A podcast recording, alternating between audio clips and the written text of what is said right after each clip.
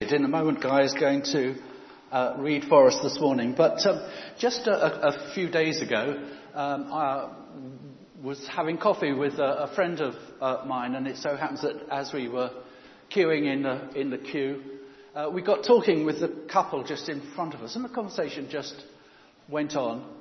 and suddenly, the, the, the, lady in the uh, couple said to us, um, do you know we're in Guildford just for the day uh, because we're thinking of downsizing and moving near the family? And she said, uh, I've dreaded it. It's the last thing I want to do. I've cried in the car all the way up here. And you are the first friendly people we've met all day.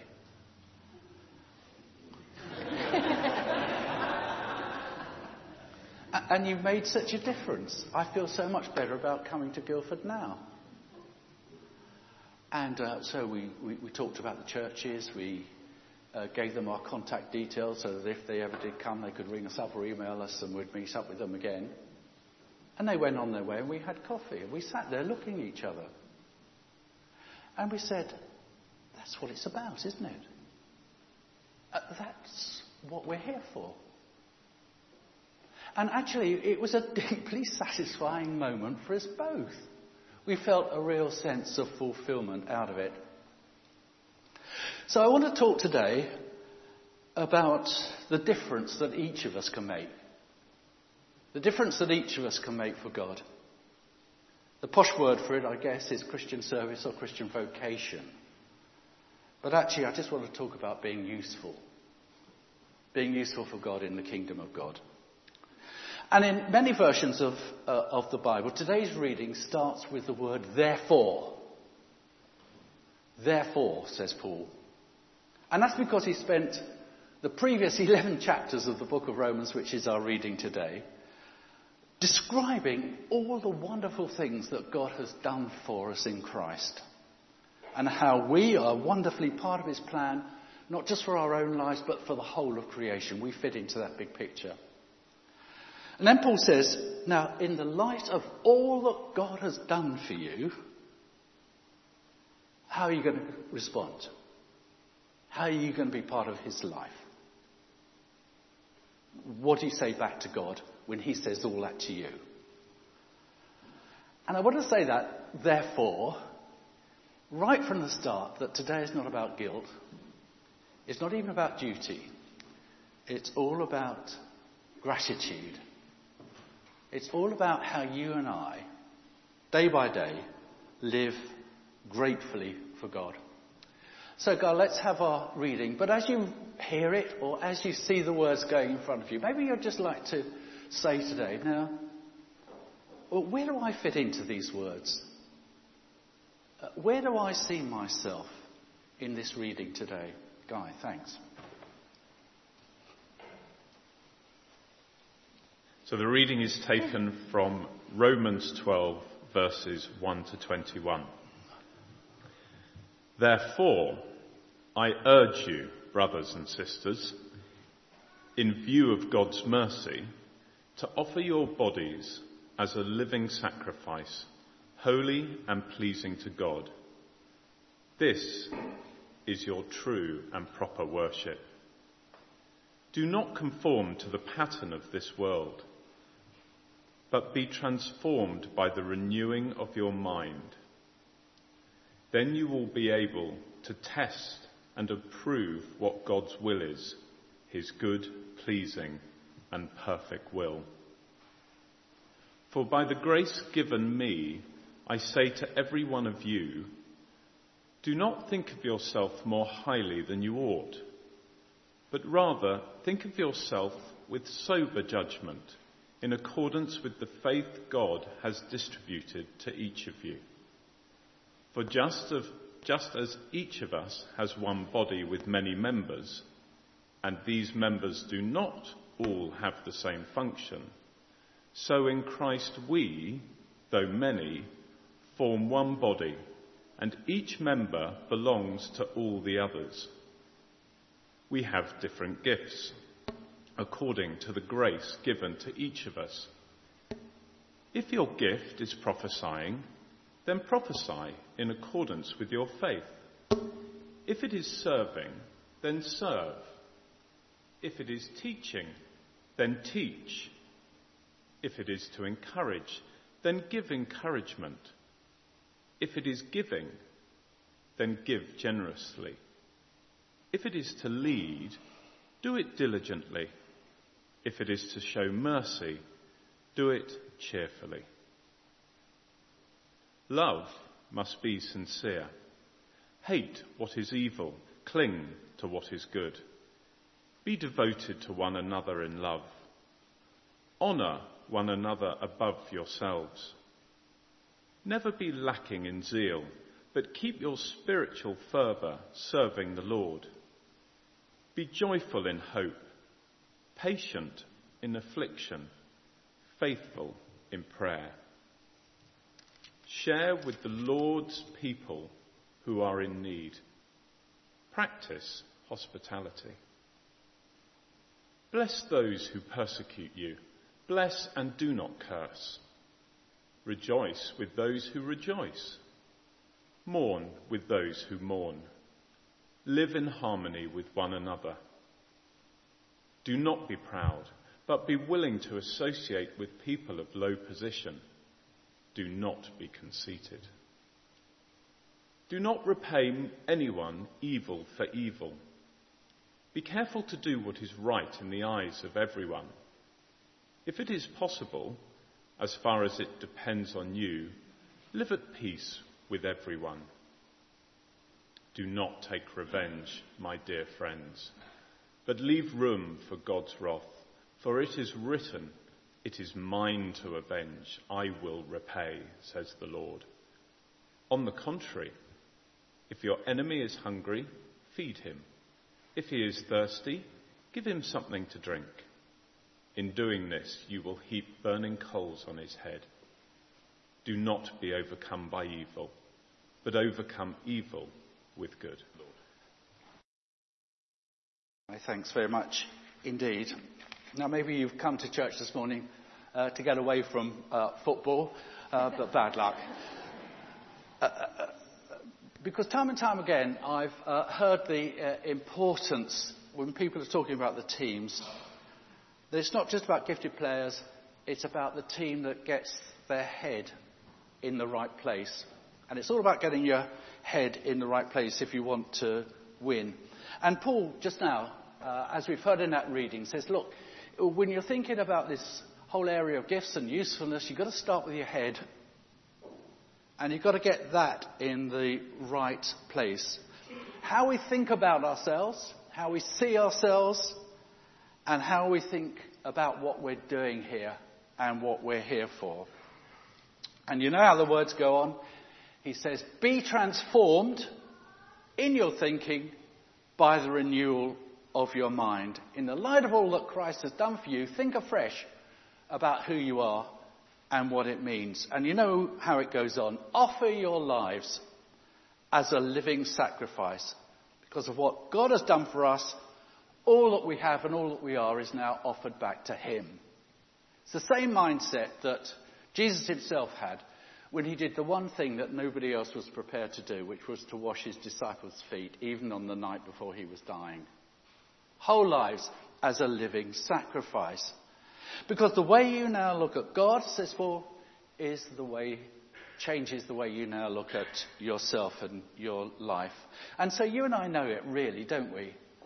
That there's no, this is the Christian bit of my life, and, and this is the rest of my life.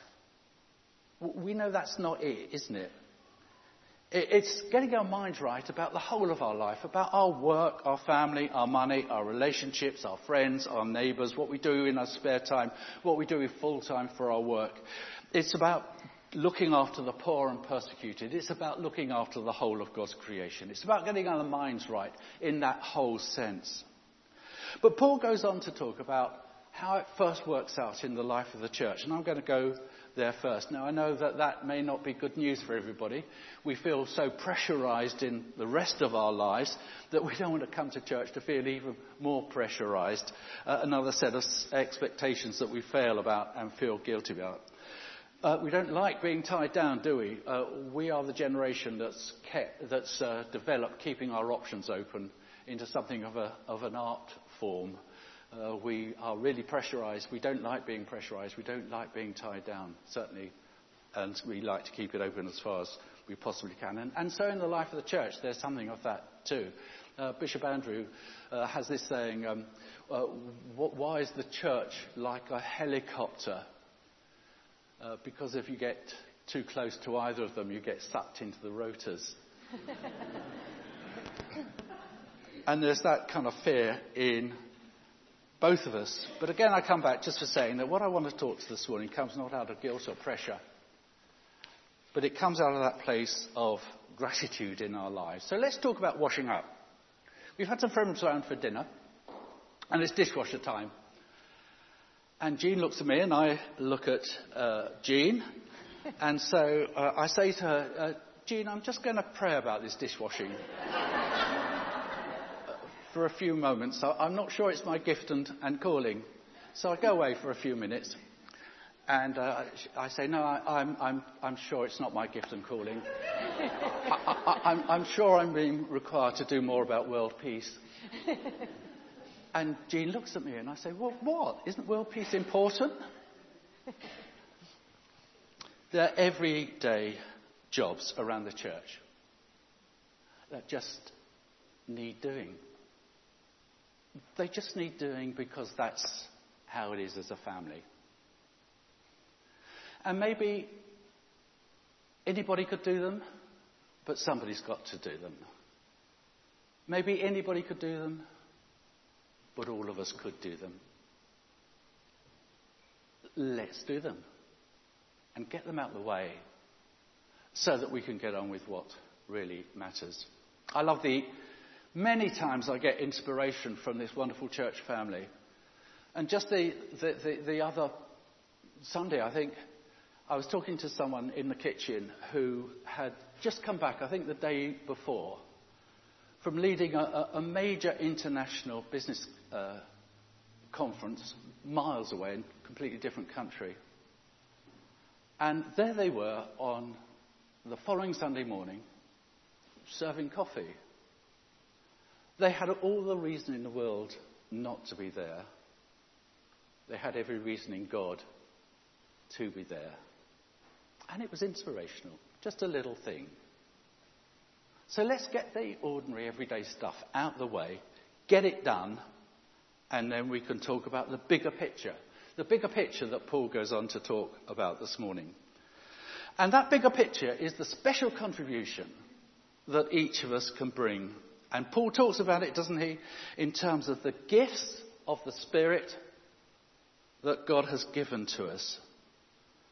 And it's your special contribution that I want to focus on just for these few moments today. Because what Paul is saying is that God has a special place for you, a special place for you in the life and work of his kingdom, and only you have the privilege and calling to step into it. his, the words we've heard already. We have different gifts according to the grace given to us. Now, I've had this sort of conversation with all sorts of different people, loads of people. And often at this point in the conversation, they'll say something like this. They'll say, um, But I don't have any gifts. What do you talk about gifts? I, am just me. I, am no one special.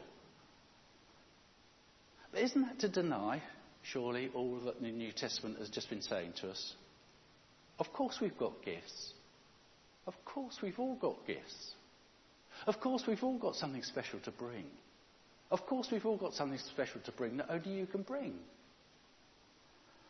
God's gifts are not for the superstars, are they? They're for everyone. And that everyone is you and me. So, what have you been given that we all need? The answer has to be different for each of us, uh, because that's the whole point. But the whole point is that there is an answer to that question. What have you been given that we all need?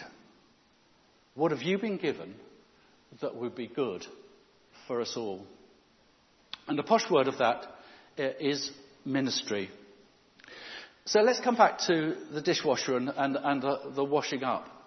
I may have given the impression, and in fact I, I always want to give that impression, that, that the maintenance, the everyday fabric, the everyday life of our church is something that anyone can be part of. And, and yeah, I do think that actually. There'll always be something practical that we just need to do and get it done. But I also recognise that in this passage, Paul says that there are some gifts which are particularly to do with practical service. And you know those sort of people? They're wonderful. Stuff just gets done uh, when they're around. And it's a particular gift and it's an amazing gift. But isn't that an example about how all the gifts work? Because what that's really saying is, look, I know you can do that better uh, than I can, but hey, I can do this better than you can. So tell you what, I'll do this so that you can get on and do that. And we'll both flourish. And isn't that why it's ministry? Because through the gift of the Spirit, we minister to one another. Isn't that how it works? And sometimes when we talk of people, we, we think particularly, particularly with Keir uh, in this time section, uh, section uh, uh, that they're getting ordained. Of course, we need that gift, and it's a special gift, and it's a special calling. But the fact is, isn't it, that when we stop and think, we're all in ministry.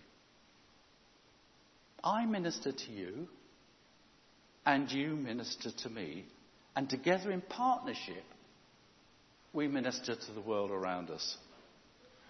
And so Paul says, just get on. Just get on and do what you have been given to do. If prophesying, then get on and do it. Prophesy.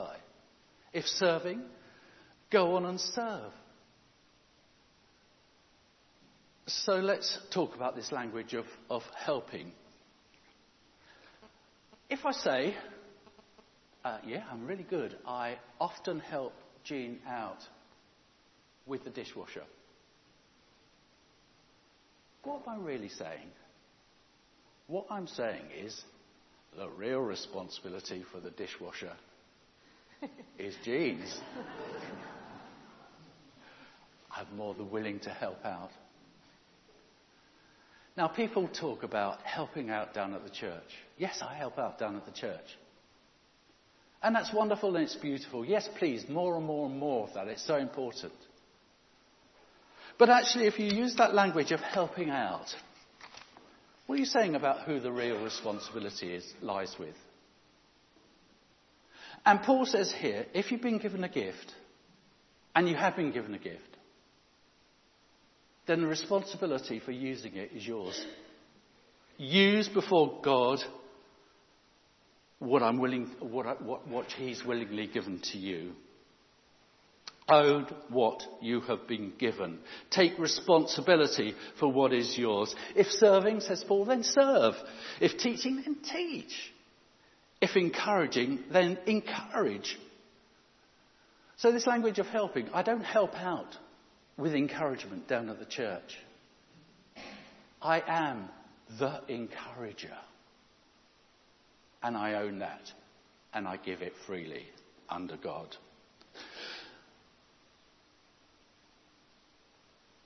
And Paul really says that he's much more interested in the way we use our gifts than even in the gifts themselves. Because these gifts are not bolted on from the outside onto us, so to speak. They're given to us, but actually they come out from us. And in the end, it's not about doing. All this is about being. It's about being the person I'm meant to be. For all sorts of reasons, you may not be able to do much. I get that. But for all sorts of reasons, you can be much. And I get that too. In here, in here, you're valued for who you are, not just for what you are. And therefore, of course, we recognize that we need one another. Paul says, don't think more highly of yourself than you ought to think. Be humble with each other. David Peters, I've heard him say uh, several times, he says, when people ask him, Dave Peters, what he does, he gets very different responses if he says he's an estate agent than if he gets a response saying he's chartered as a surveyor. In here, we don't define each other by what we do, and we don't define one another in that way either. There's no room, is there, for elitism or sibling rivalry in the family of God. I've heard someone, again, talking about the England team the other day, and they said they like each other and they enjoy playing football together. Maybe that's not bad for a church, is it? We like each other and we enjoy working together for the kingdom of God. Of course, if England lose this afternoon, the whole credibility of my sermon has just been destroyed, but never mind that. So let's just come back for a moment about how this affects all the whole, the whole of our life, not just the church bit. All of our life. How often we've prayed, don't we, at the end of this service, we may even pray it today. Send us out in the power of the Spirit to live and work to your praise and glory. And how we are to one another is one of the ways in which we make that prayer a reality. Where's Jesus made flesh today? Where today do we find the body of Christ? Where's the physical presence of Christ on earth today? Well, it's in his church, isn't it? We are the body of Christ. The physical presence of Christ on earth. And that's why Paul ends this passage on being useful on serving. Do not be overcome by evil, but overcome evil with good. Now, obviously, we look around and, and there's, there, there's all the evil and injustice and wrong in the world around us. And we say to God, God, why don't you do something about it? And maybe part of his answer is, I have. I've made you. I've put you in my world. I've made you new. I've gifted you. I've called you. Do not be overcome by the evil in the world around you, but overcome that evil with the good that you yourself bring to it. And so we come back to this. What we are here will only be a small picture, maybe only a small part but maybe a very important and satisfying part. The bigger picture of who we are and what we're called to do will always be out there, won't it? But actually, who we are in here, how we are in here, will affect how we are out there. And I want to suggest that we come together as a church to discover who we are with the help of one another so that we can be there out there. Here we help one another to discover who we are, the person that God has made us and called us to be. So in this, it's, it's not just about doing, although it's through the doing we may discover who we are and who each other is. But actually, it's through the being together that we find ourselves and find who God wants us to be and what He wants us to do and particularly how he wants us to be his person in his world. We find out who we are before God, we find out who we are in ourselves, and we find out how we can be together in God's world. So, would you be willing, if this is a conversation you haven't had for a while, just to have that conversation with someone? maybe in your home group. Take the risk. What do you think I'm bringing? How do we need each other? How can I affirm you and how can you affirm me? Maybe dream some dreams, have some visions. Maybe feel a bit shut down. Dream it a bit, vision it a bit. How is God really calling you? How is He gifting you? Why do we always think that God's will for our life is, is, is difficult or hard or unpleasant. Sometimes His will is, is, is the thing that we most want to do. And the person we most really deep in ourselves that we want to be is the person that God wants us to be too.